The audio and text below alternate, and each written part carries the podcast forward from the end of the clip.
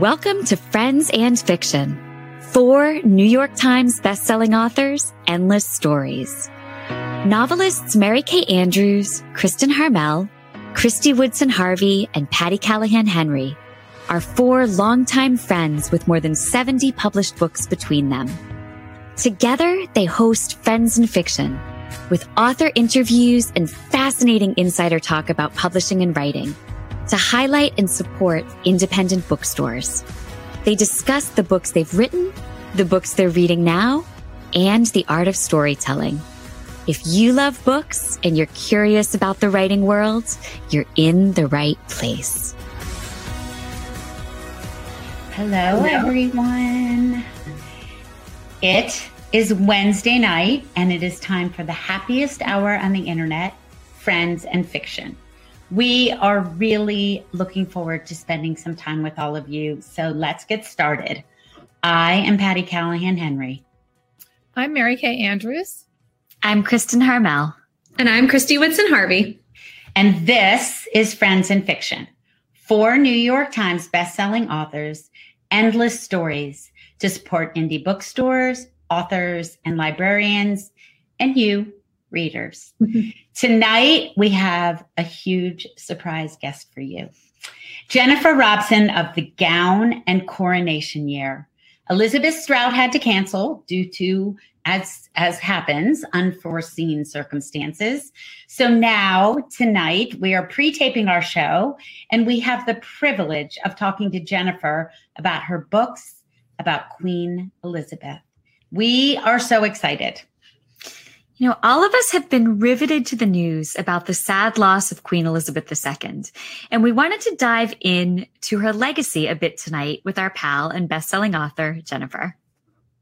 Our news feeds have been flooded with information about the monarch and the line of succession and all the royal watching gossip. And I don't know about you guys, but my People magazine and my Weekly are all yep. filled. That's like an embarrassing real confession that I just made here on Friends and Fiction. It's not embarrassing. No? I mean, I think we all have the same thing on our coffee table. I also get people. Yep. you also used to write for people. So I did. It's not really not matter. If anyone, yeah. it's exactly. it's just good news. That's all. That's all I got to say. It is good yeah. news. And you know, the TV series The Crown is set to air again in November, and the royal family is everywhere. By the way, I um, bought myself a, a tiara for the occasion, and can I just tell you, this thing hurts Oh, like, literally heavy as the head that wears the crown. You know, what would have been really the words out of my mouth. You know what would have been really beautiful for tonight is the gorgeous headpiece that I bought you for the wedding veil launch that you complained about so very much. it would have been perfect. Yeah, like that one though. I know, but you know, I also, uh, you know, they they uh, the palace announced today that it was the official end of mourning. Yeah. But I, you know, I I didn't know that before I scheduled my my uh, millinery. So even though, um, even though I mean it's super dusty because I haven't worn it since Charles died, but um, That's Charles hat. That is. It looks like Kate's hat. That's what she wore. Meg just said. I'm sure it's the same thing.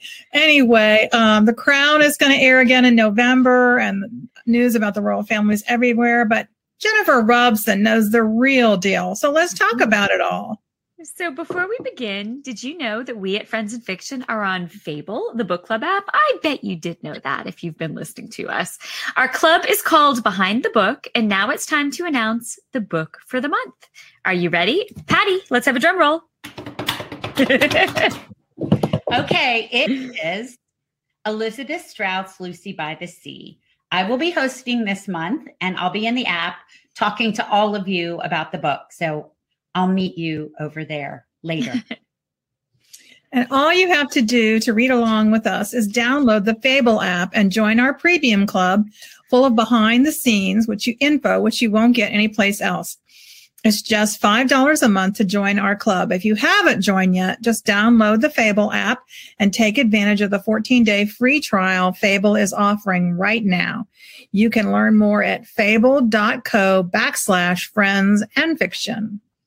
Tonight, instead of our Ask Us Anything, we will be doing a round robin of questions about the Queen and Jennifer's books. But no worries, we'll be back next week with our Ask Us Anything and our Just Us episode. So exciting. So yeah. Um, for now, let's get to our dear friend, Jennifer Robson, who has written about Queen Elizabeth in two books. Jennifer is an academic by background and a lifelong self professed history nerd. She is the author of six novels set during and after the two world wars, including Somewhere in France, After the War is Over, Moonlight Over Paris, and The Gown, a work of historical, historical fiction concerning the creation of the wedding gown for Queen Elizabeth's 1947 marriage to Prince Philip. Her mm-hmm. most recent novel was Our Darkest Night. Jen's upcoming novel for 2023 is more timely than she could have known. It's called Coronation Year, and it's set in London in 1953, the year the new queen is to be crowned. God, I love that cover. Yeah, isn't that beautiful? That Mm. cover is chill bump stunning. Yeah. So Jennifer is a slouch in the um, academic department. She studied. Woof. She studied French literature and modern history as an undergraduate at King's University at Western, then attended St. Antony's College at the University of Oxford, where she obtained a doctorate in British economic and social history. Hmm. While at Oxford, she was a Commonwealth scholar and an SA SSHRC doctoral fellow, which we're going to have to ask her to um, untangle that acronym there.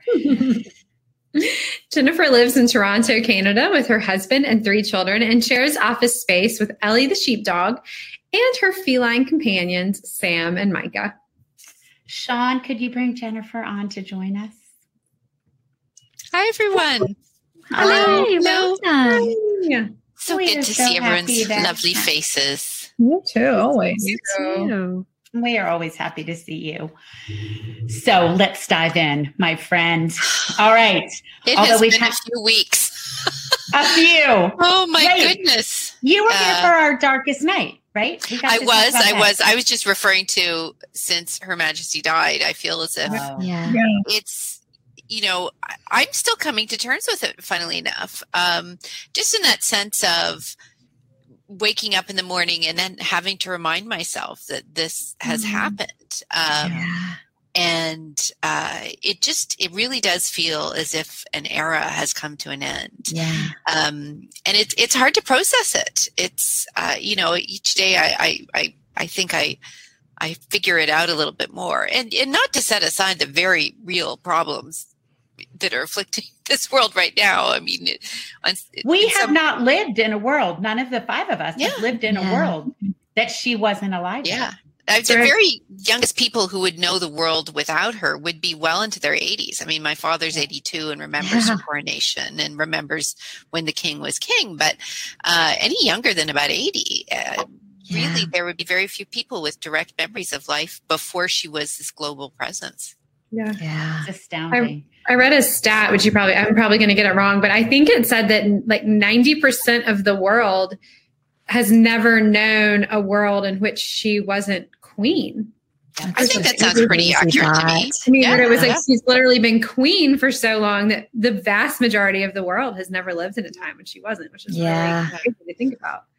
Yeah, and Wow. crushed every longevity record. I think the the only uh, monarch who who reigned longer was Louis the Fourteenth because I think he was an infant when he became king. Yeah. Um, but but that you know but there's been no queen. no has no and just also because of the just the growth of kind of modern technology and and you know the ubiquity of of kind of of the mass media and and where it, her her her picture just everywhere uh, means that she's more familiar to us than anyone living, you know, uh, under Louis XIV ever was. Um, Vanishingly few people would have, have met or, or seen the man um, relative to, say, the overall population of France. Um, Yeah. When you think of how many people not only saw photographs and and and film of the queen, but actually uh, met her over the course of her reign, or or saw her go by. But but in terms of people she met that she shook hands with, um, we're we're talking like probably into the hundreds of thousands over Yeah. over 70 plus years it's it kind of blows your mind when you think of it also makes you maybe want to reach for some hand sanitizer. Uh, yeah. I mean, she usually had her gloves on, but still. I know, but she stayed, and and we never knew her sick. We didn't even know no. her sick when she died. Like, It's probably why our immune system was so good. Yeah, really. Yeah. Yeah. And Okay, she was let's- just oh, let's dive into your This is book for a going on. second. I know because we're just going to dive down this rabbit hole, but I really want to talk about your books before we get moving. So you've been on the show previously, but could you tell our viewers a bit about the gown and about the coronation year and what they're about and and how they might or might not tie together before we start really getting into how much we miss her. Well, for, for sure. So the, the gown um, is set in 1947, and it followed an earlier book of mine called Good Night from London that ends on VE Day. And I I started because I wanted to answer the question of what happened to ordinary people in Britain after the war, um, because a lot of our, our you know our, our popular kind of uh, images, uh, the collective consciousness, we we kind of think of of VE Day and the cheer, the crowds in Trafalgar Square and everyone cheering and happy. And then sometimes we just seem to zip ahead to the 1950s. And I was really interested in what happened in the 1940s. Um, and I, but I needed something to attach. Uh, uh, the book to rather than just one long grim miserable epic about how terrible life was in Mhm. britain in the post-war years and the wedding seemed to me to be this ah, this kind of this beacon amid all the gloom. Um, and so my next step having thought well i want to write something about the royal wedding was to find a way to write about it uh, that would connect ordinary people to the story as opposed to it being about the queen and and courtiers and so on. Not that i wasn't interested but i just thought i would have I, I wasn't confident I could um, have any insight into the Queen's interior life, and I'm, I know this is something we'll probably talk about a bit later about how she was in some ways such a mysterious person. Um, so I decided to to go inside the workrooms where her wedding gown was made um, uh, of Nor- Norman Hartnell, the designer. And what made the gown extraordinary was was not the style of the gown. I think most of us have a picture of, of uh, our, you know, moms or grandmas wearing a very similar wedding dress if they happen to get married in that period. The, the you know the princess line fitted bodice, long sleeves. What made it extraordinary was the embroidery. So those were the people I focused on, um, fictitious uh, characters, uh, but they felt they felt real to me. Um, and I have just behind me this little embroidery that I did because I, I wanted to learn to do the embroidery myself. I thought that would be a, a good way to kind of get inside the story. Um, now that is the one single thing that I made. I, I ran out of steam after doing that. That took me 10 hours, this one little embroidered Oh star, God. little diamond chips and um, uh, and pearls. Um, so that was the story of the gown, uh, and it was uh, you know was split between the points of view of three women. One modern day woman who's the granddaughter of one of my characters from 1947, um, and then with coronation year, I still I just keep coming back to World War II and its aftermath because it's it's you know I there's there's millions of stories there. I mean, we're just scratching the surface. Uh, You know, even though people keep saying when will when will World War II be over as a thing that people write about, and I think confidently I, I can't imagine in my lifetime that people will stop writing about it. Um, and so again, I thought, what do can I center a book on um, that will show what life was like in that period? Um, without necessarily being about the queen, uh, but being kind of having her as as as uh, a point on the compass, if I, if if I can put it that way, that everyone um, directs themselves towards. So it's uh, Coronation Year is set in a little hotel in London called the Blue Lion uh, that's been around since 1560 in the same family, the Howard family. Um, really lurching from disaster to disaster. I mean, they there there's never been a lot of money. It's never been very successful, um, and and it's now down to the last surviving Howard, uh, a young woman called Edwina Duncan Howard, or for short to keep the hotel open. And, and she has this one extraordinary chance, uh, as you know, she's really down to her her last few pennies uh, when the parade route for uh, the coronation is announced, and um, the Blue Lion is right on the parade route, which means she can charge a fortune for her rooms. Uh, just as they do even now, right? If you happen to have a, uh, a business or a hotel or even your own private flat that overlooks uh, a procession for a royal wedding or a coronation, uh, you, you, can you can charge a premium for those rooms. Um, and so it's the story of how Edie tries to save her hotel um, with the help of two friends, uh, a young artist called James Geddes, who's come to live at the hotel. He's he's been awarded a, a commission to paint the Queen on her coronation day, um, and a young woman called uh, Stella Donati, who's a photojournalist. And if the name seems at all familiar to anyone, um, if you read Our Darkest Night, she's one of the central characters in Our Darkest Night, and I I brought her from Italy uh, to to go on an adventure um, in England. Ah, I cannot wait to read that book. Yeah, I think it's so interesting the way the um, the wheels turn in our minds and how the one story hooks into another story. Mm-hmm. Um, you know, when Elizabeth died. She was both the longest lived and longest reigning monarch. Um, I um, I was, you know, drugged up from knee surgery, but I was still turned on, you know, the television and was and was watching it. What do you think? Um, what do you think it is about about the monarchy and Elizabeth in particular? I mean, I I read somewhere that eight. How many people watched the funeral? five billion or something. Mm. What do you think it is that that is so magnifying or fascinating to all of us? I think it's that there. It's hard to imagine a world without them in the background even if if you're not british or you're not part of the commonwealth in the sense that the queen is not um, your head of state or even a kind of part of the you know the broad system of governance um, uh, you know that that you live under. Um, she was still this, this, presence that was just and she changed. I mean you know the the, the elizabeth of 1947 is a very different elizabeth of, of 2022 um, but she was always resolutely there. And and she never you know she she she had a, a, stoicism to her that I think we can recognize. Anybody who knows anyone uh, who lived through the Second World War will will mm-hmm. recognize very much that chin up, get on with it, the keep calm and carry on attitude, mm-hmm. uh, which she had throughout her life. Um, and it, it's it's something to look up to, above and beyond the whole she's royal and all of that, which I always take with a bit of a grain of salt. Uh, as much as I'm a Canadian and she's my head of state, and and now it's the king who's the head of state of Canada. Um, above and beyond that, and and I think it's fair to say, you know, if if if what if you personally have some issues with the idea of an inherited monarchy.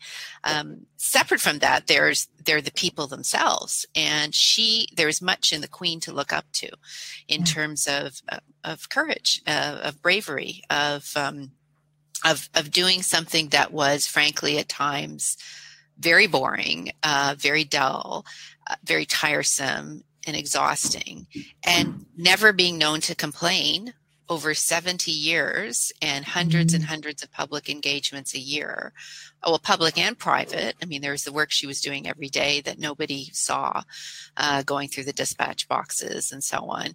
And, um, and all something that was never her choice in the first place, uh, which is the thing that is, is hard to imagine for so much of us who, whose our lives are, are you know governed by kind of a, a sense of freedom that yeah. that she never knew. Uh, when she was 10 years old she became you know uh, the the heir or the heir is presumptive. There was always this idea that even though her parents were in their 40s they could somehow produce a boy who would have jumped the line of succession. So she was just the heir is presumptive. But to be from 10 to be told well this is it this is what your life will be. You will be the monarch. Yeah. You are set apart. You are set apart. You cannot have a life like anyone else. You cannot go and live in the country and, you know, uh, raise horses and corgis, which is probably what she would have done if she'd had a choice. It, it's, it's kind of, I think it would have been terrifying uh, to, to have been freighted with that, to have that um, kind of draped on your shoulders as a little girl and then to Mhm. never ever um, question it uh, publicly or to complain or to moan i mean you know Yeah. there's a wonderful british tradition i say this as the you know the granddaughter of people from britain where it, it's you know whining about things is looked down upon. But there's something about having a good moan or a good whinge to let off steam which is perfectly acceptable. But there's you know there's a difference between the two things. And she may well have occasionally had a good whinge behind closed doors about the tiresome people she had to deal with. Um, i'm sure boris johnson you know was not her favorite person.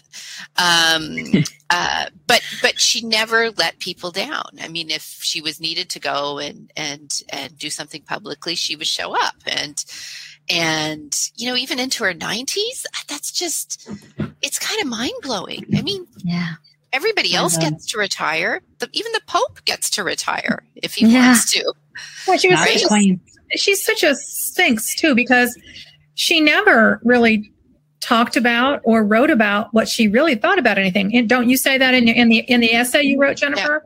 so never it- did. Never, never did. complain, never explain. Yeah. yeah, Yeah. Kristy, you have it exactly, and and also she saw it as her constitutional duty that that she was, uh, she was able to kind of counsel, uh, warn, um, uh, discuss uh, matters of state with her politicians, uh, but at no point were her public views ever to be known. Otherwise, she would not be able uh, to uh, to execute her constitutional role as as monarch. Um, and she kept to that, and you know, really, her public views that we know of are, are pretty anodyne. I mean, they're the ones that everybody can can get. You know, be kind to others. um, you know, uh, but that actually made her most things to most people uh, as opposed to if you take a hard stance on something no matter how meaningful uh, you're you in- invariably alienate uh, the people who have a different stance on that um, that's something that i think charles is going to uh, struggle with i think uh, the king will struggle with in the months to come which is he will have to set aside his public opinions. Uh, he has said he will do so.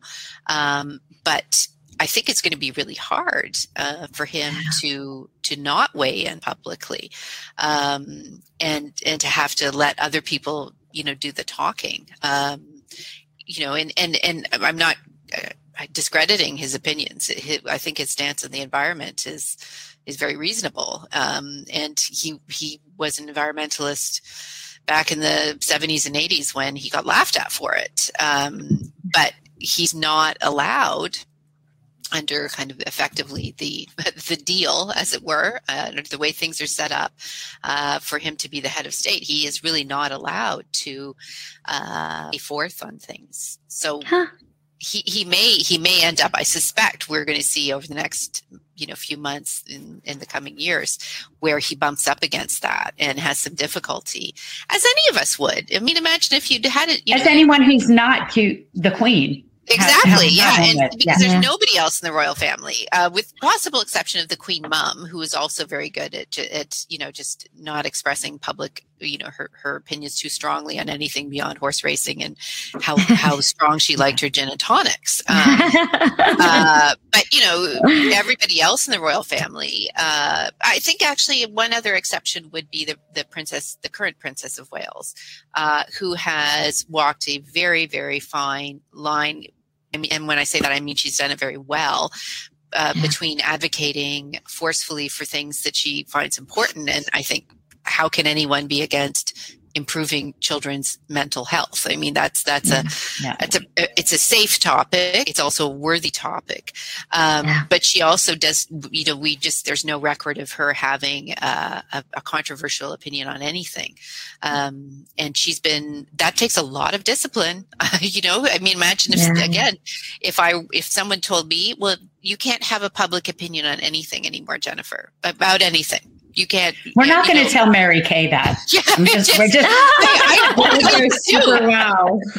and it, so with the discipline it takes but i think with the queen you see that the discipline came from the war years um, and also just from the shock of what her uncle abdicating did to her family i mean they went from being not private citizens but living pretty quietly she was the equivalent of of um, uh, Princess Eugenie uh, in the line of succession. Uh, if you if you Oh wow! So to now. skip right over to that. Yeah, and and imagine you know if say Charles had never had any children and had abdicated, uh, and then the throne uh, would have come to Andrew.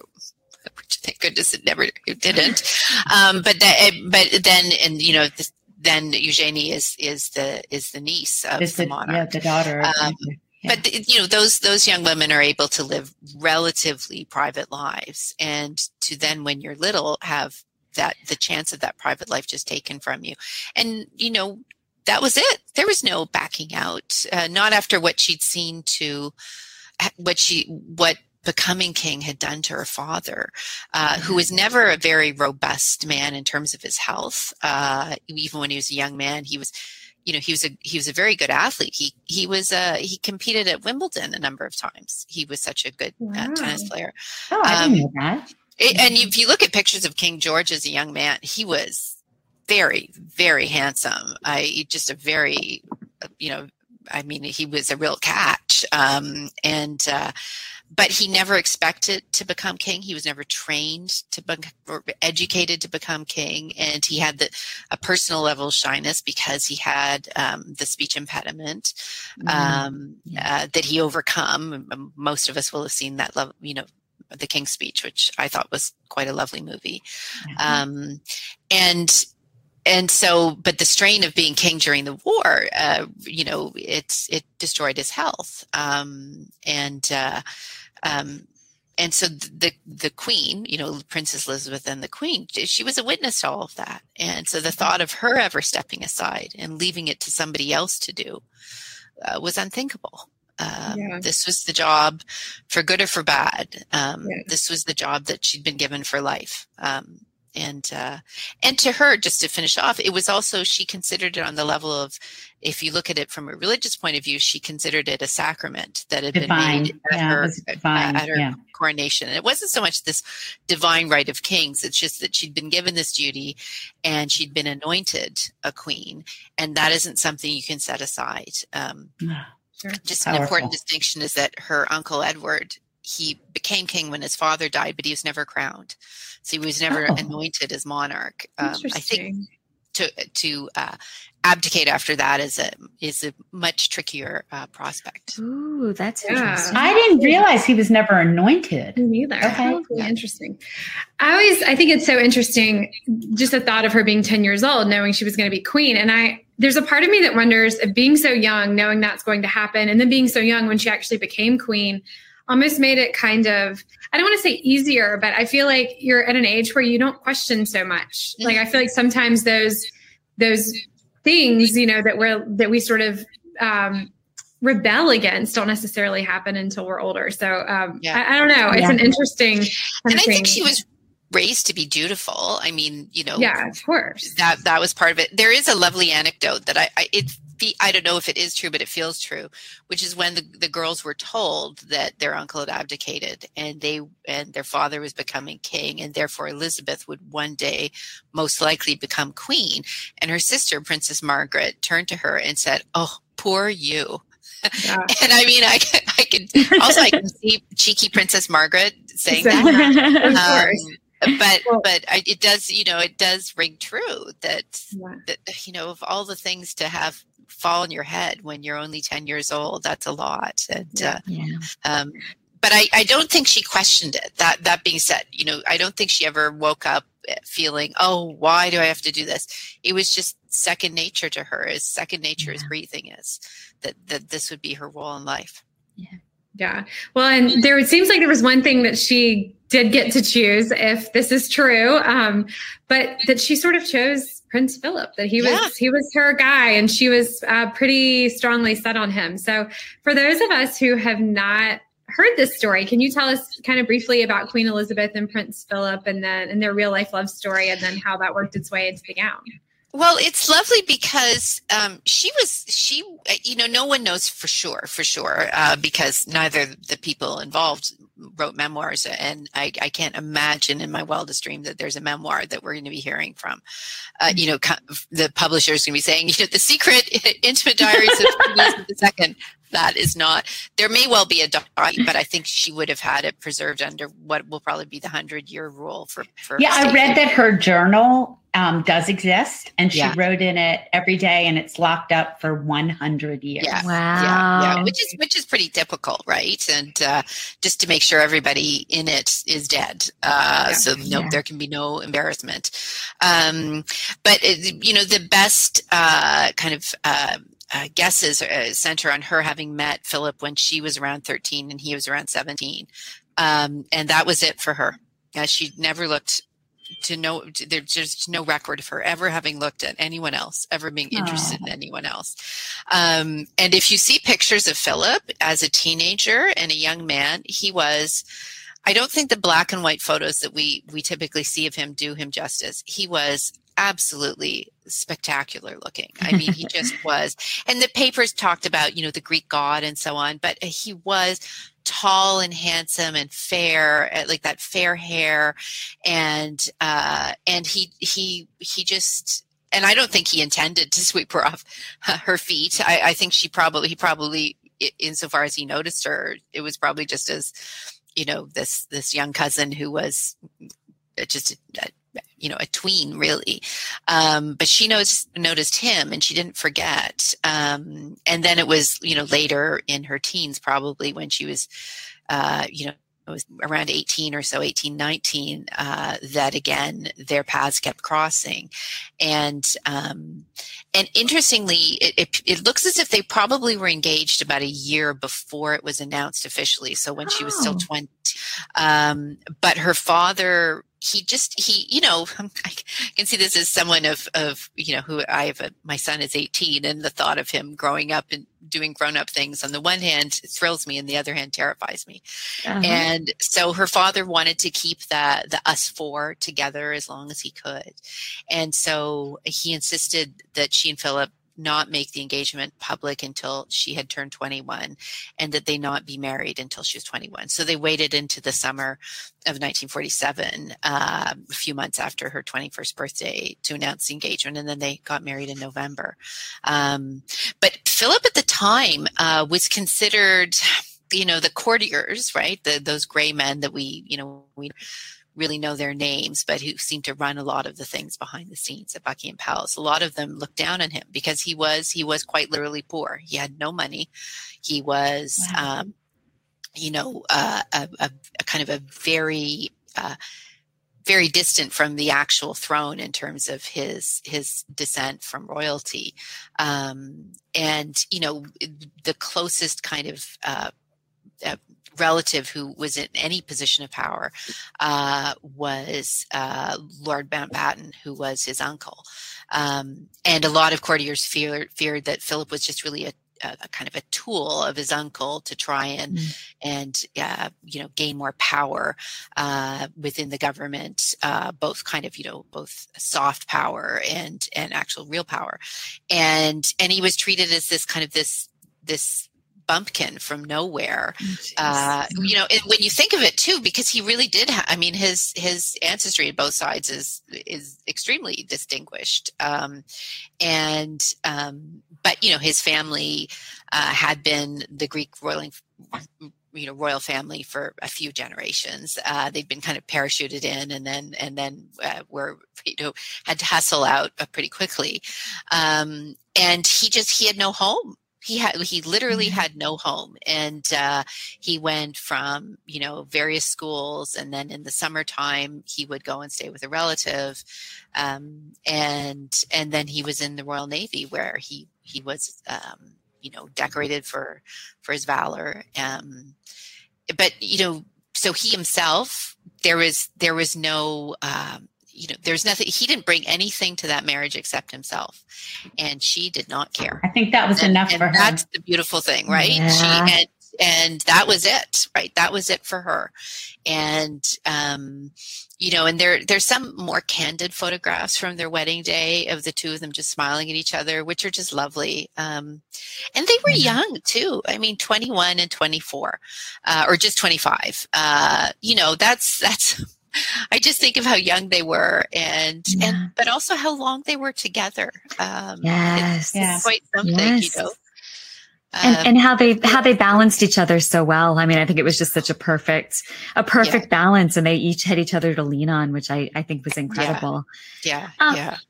Jennifer, I, I would love to ask you about um, Queen Elizabeth II's coronation because obviously that is at the center of your next book. Yeah. Um, I, but I'm I'm curious specifically what makes um, or I guess what are the elements of a British monarch's coronation that makes it so different from that of other monarchies?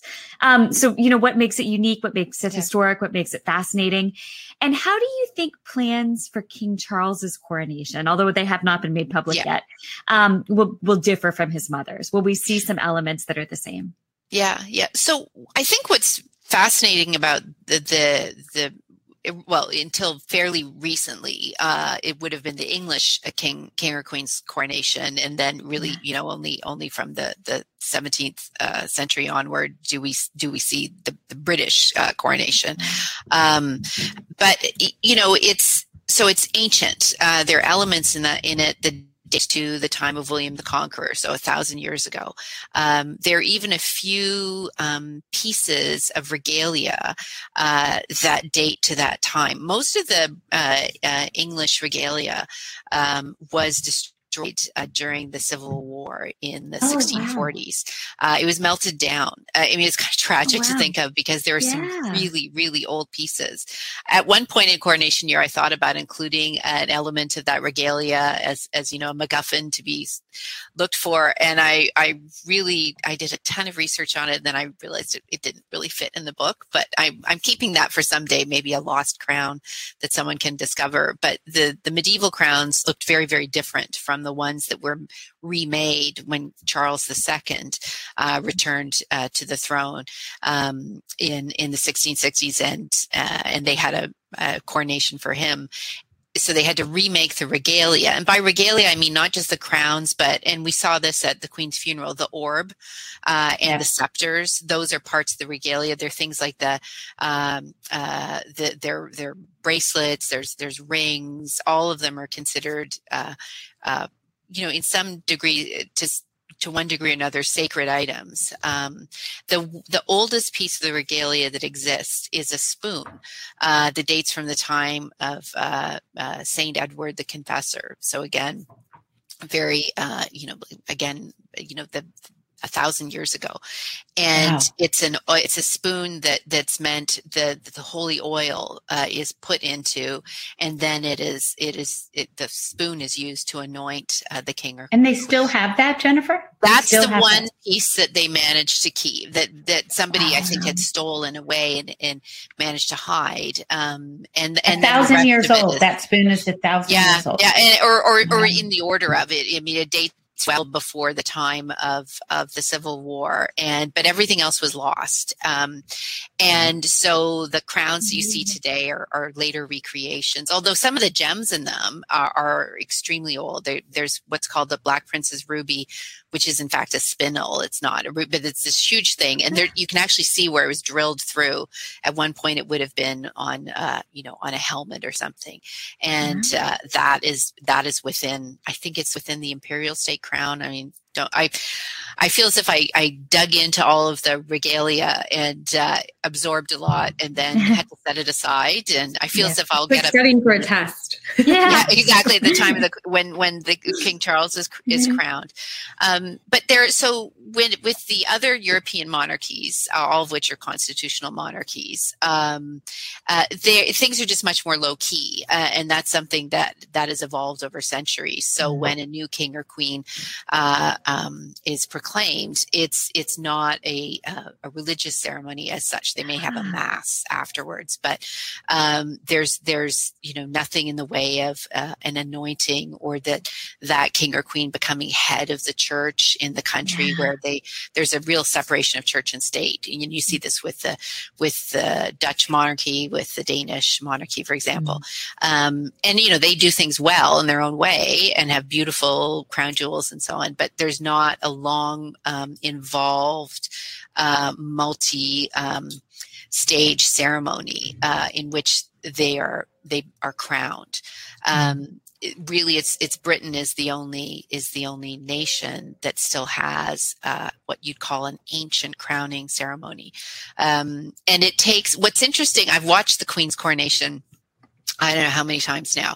Um, it's three hours long if you watch the completely uncut version. I mean, three yeah. hours. Wow. And um, and a lot of it is caught up in uh, what I'd almost call heraldic uh, rituals. So it, and and I'm going to mangle the, but you know they'll they'll have names of the the first uh, uh, you know uh, Lord of the uh, Blue Mantle Pursuivant or something. I'm, I'm making that up, and and he'll come and pay homage, and then somebody else comes and pays homage to the, and it just went on and on and on. There's there's those elements, um, and where and then the young queen would was she curtsies to the to the uh, in the in the four directions so she's curtsying and and herself you know paying homage to uh, you know the people of her realms um, lo- so that goes on and it just it I mean, it must have been such a feat of endurance for her. Yeah. Um, and wearing well, that crown, they said it was so, so heavy. That was luckily towards the end, but even before that, they are mm-hmm. layer upon layer of these very very heavy embroidered gowns um, and she was you know she it, they were so heavy and then the train was so heavy the, the young women who were uh, who were help who were her i guess handmaidens um, had to kind of at one point they had to give her a little push to get her going because the nap of the carpet was in the opposite oh. direction to the nap of the velvet on her train and they they kind of glued together like velcro. Oh my um, gosh. and and so it was but so that you know all of that is it's very long it's very involved. Um the really to my mind, the really interesting part of the coronation is the religious part of it, um, in some ways, because that's the most ancient part of it. And um, uh, the anointing itself takes place under uh, what they call a canopy. If you've ever been to a Jewish wedding, it looks like a huppah to me. Um, and it's to kind of shelter the monarch at the moment of their anointing.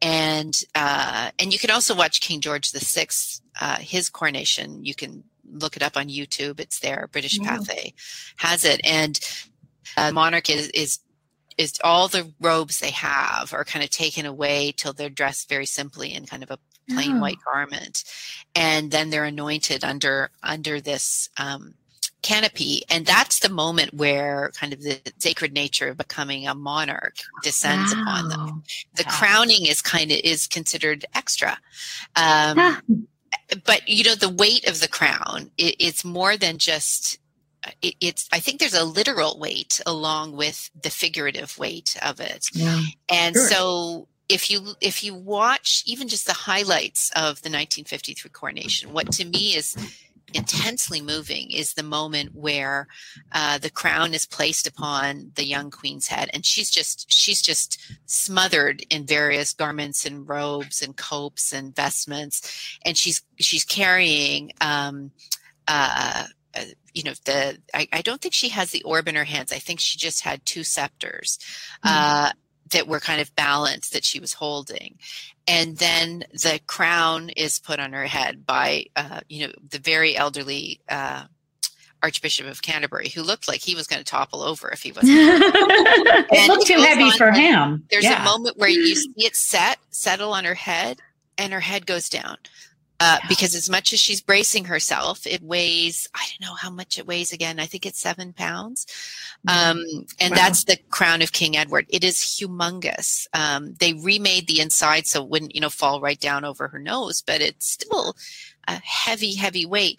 And then she had to sit there while all the lords of the realm came forward and, and knelt before her and uh, pledged to uh, serve her and kissed her cheek. So the first one was her husband, and then one by one, the you know the the kind of in order of rank, uh, the remaining uh, lords did that.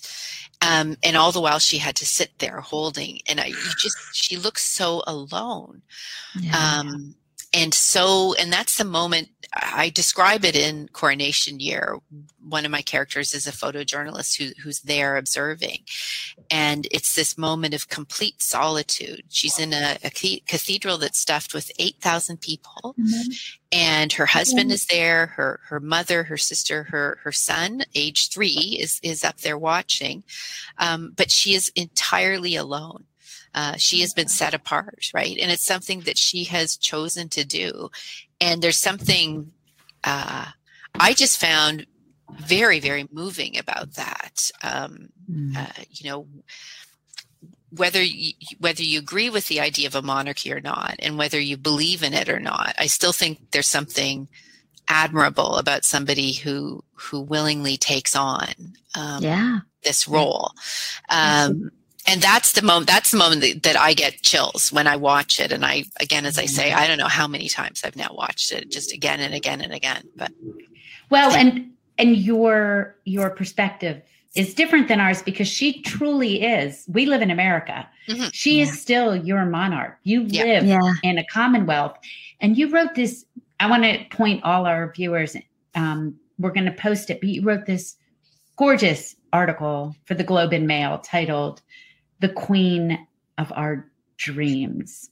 And it explains so much about what the monarchy means to you, what it means to Canada, what it means to a commonwealth. And although we're fascinated, it actually is your monarch. I mean, yeah. when I visited yeah. Canada and and um, her portrait is everywhere, her likeness is everywhere. I mean, she is ever present. Yeah, yeah. she's on our money, our stamps, uh, our signs for the highway. Um, my mother was a judge. Um, the Queen signed uh, the document that, that made oh, my wow. mother judge. It's hanging wow. upstairs in, my, in my study. Um, you know she was very present. And uh, so yeah we have i mean it's it's not unusual to have a separation between the head of state and then the political head uh, of a nation. You know they have that in ireland for example. Mm-hmm. uh, they have a president and a prime minister and you know many so does france for example. Um, and uh, but in canada we have our prime minister. So you know everybody knows justin trudeau. Um, and uh, but we also have a head of state who is our governor general um, most of the time. Um, and then, but when the queen or now king is in Canada, the king is uh, the head of state. So the governor general really wow. just stands in for the monarch when oh, when wow. they are absent. Um, Interesting. It's so but, you know, fascinating. I mean, I feel like our education about that would take like yeah. an entire episode. Yeah. So. yeah. Court cases are, um, you know, the in the United States it would be the state or the nation versus so and so, and in Canada oh, wow. it it is now Rex versus or before it was Regina, and and so you know it is, and we're part of the Commonwealth. So Canada is one of the few realms that still exist. Uh, there are few and fewer uh, countries that have the Queen as head of state, apart from from Britain. Uh, Canada, Australia, New Zealand are, are, are among them. Um, I think within the next five to 10 years, we'll see quite a number of frees who decide not to have uh, the British monarch as their head of state, uh, but want to remain part of the Commonwealth, which is effectively what the empire used to be. It was transformed into the Commonwealth by the king's or by the Queen's father, King George VI, after the war. Um, and, uh, and and you know what? It it was actually when you think of him and, and his advisors at the time having the presence of mind to realize in in those days that the empire needed to be replaced by something of a more positive nature. It's astonishing to me in some ways that it happened as early as the 1950s, um, as opposed to, you know, yeah. more recently, uh, yeah. where we're now all coming to grips with with what you know um, what colonialism uh, did to to most of the nations, for example, that were part of the empire. Listen, we could ask you at least 1 million more questions. I'm not kidding. I feel like we've only been talking for two minutes, but if you don't mind sticking around for one Absolutely. more minute, we have more to talk about with you, but we have a couple quick announcements. Uh, Mary Kay? Oh, you're muted. You're muted. Sorry, the dog came in. You know how that goes. We want to remind you to support indie booksellers when and where you can. One way to do that is to visit our own Friends & Fiction bookshop.org page, where you can find Jennifer's books, including her upcoming book, which you can pre order, and all of our books and books by the four of us and our past guests at a discount. Also, our new Friends & Fiction first edition box is available now from the indie bookstore BookTowne in Manasquan, New Jersey. And it features signed hardcover first editions from all four of us in 2023 and a Friends & Fiction kitchen towel that says, Dinner can wait. It's time for Friends & Fiction. I'm so excited to get one of those for myself. I know, right? Yes. I know. yes. Thank you. Can't wait. oh, I can't. Yeah, Kristy, you've seen them, but I haven't seen it yet. I'm so excited. Um, so you can order that box right now at booktowne.com. That's booktown with an E at the end. And again, that's all four of our books in 2023 signed. Also, have you listened to our Writer's Block podcast with all of us and our beloved librarian, Ron Block? We'll always post links under announcements each time a new one drops on Friday. On the most recent episode, Ron and I got to talk to Pulitzer Prize winning novelist Andrew Sean Greer about his new book, Less is Lost. And I can promise you, you do not want to miss that conversation. Um, coming up this Friday, um, Ron and It was me. It was Kristin. I was going to say, someone, Someone. I was talking to Freezeware about her new, look, you just read my mind about her new novel, Girl, which I am sure was incredible. Um, so was, listen, yeah. review, subscribe, all the things. Um, and Jennifer, we were just going to ask you um, do you have any other books that you suggest we read if we want to learn more about the Queen?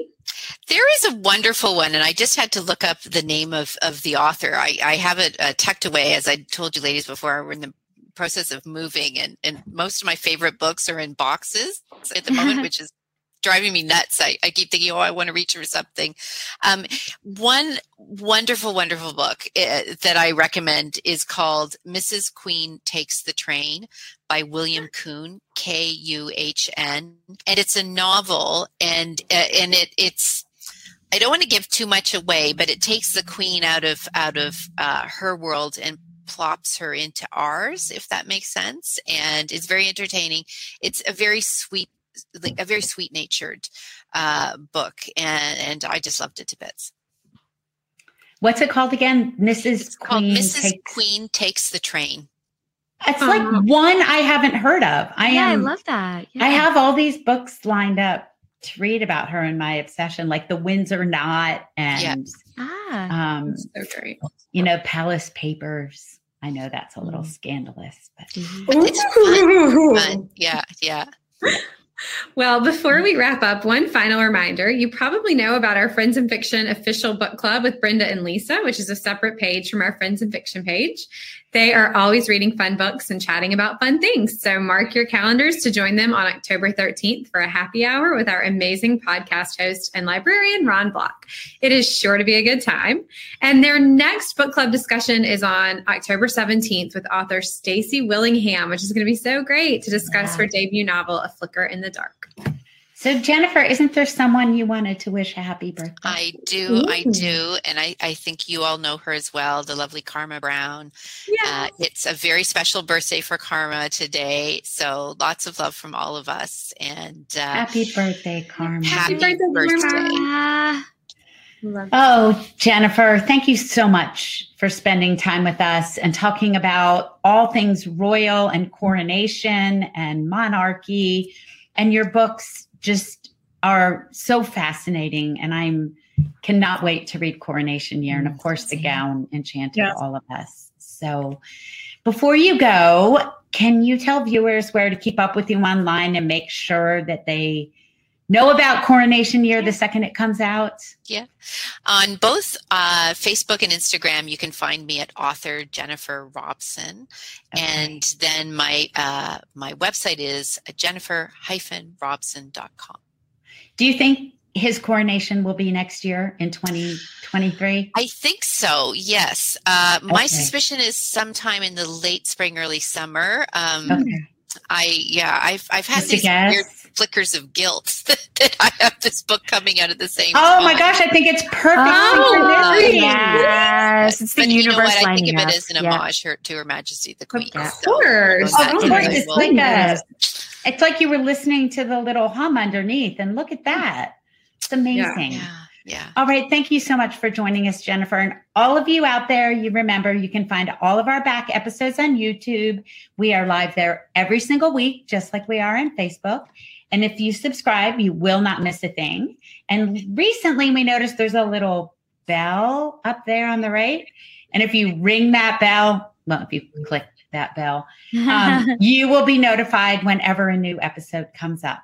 So to be sure, come back right here next week, same time, same place. We are having a Just Us episode. We are going to talk about Kristin Harmel's The Sweetness of Forgetting 10th anniversary okay. edition. And we cannot wait to see y'all. So for now, good night. Good, good night, night, everybody. Good night, everyone. Good night, Jen. Thank you for tuning in. You can join us every week on Facebook or YouTube, where our live show airs on Wednesday nights at 7 p.m. Eastern Time. Also, subscribe to our podcast and follow us on Instagram. We're so glad you're here. Produced by Audavita Studios. Connect your voice to the world.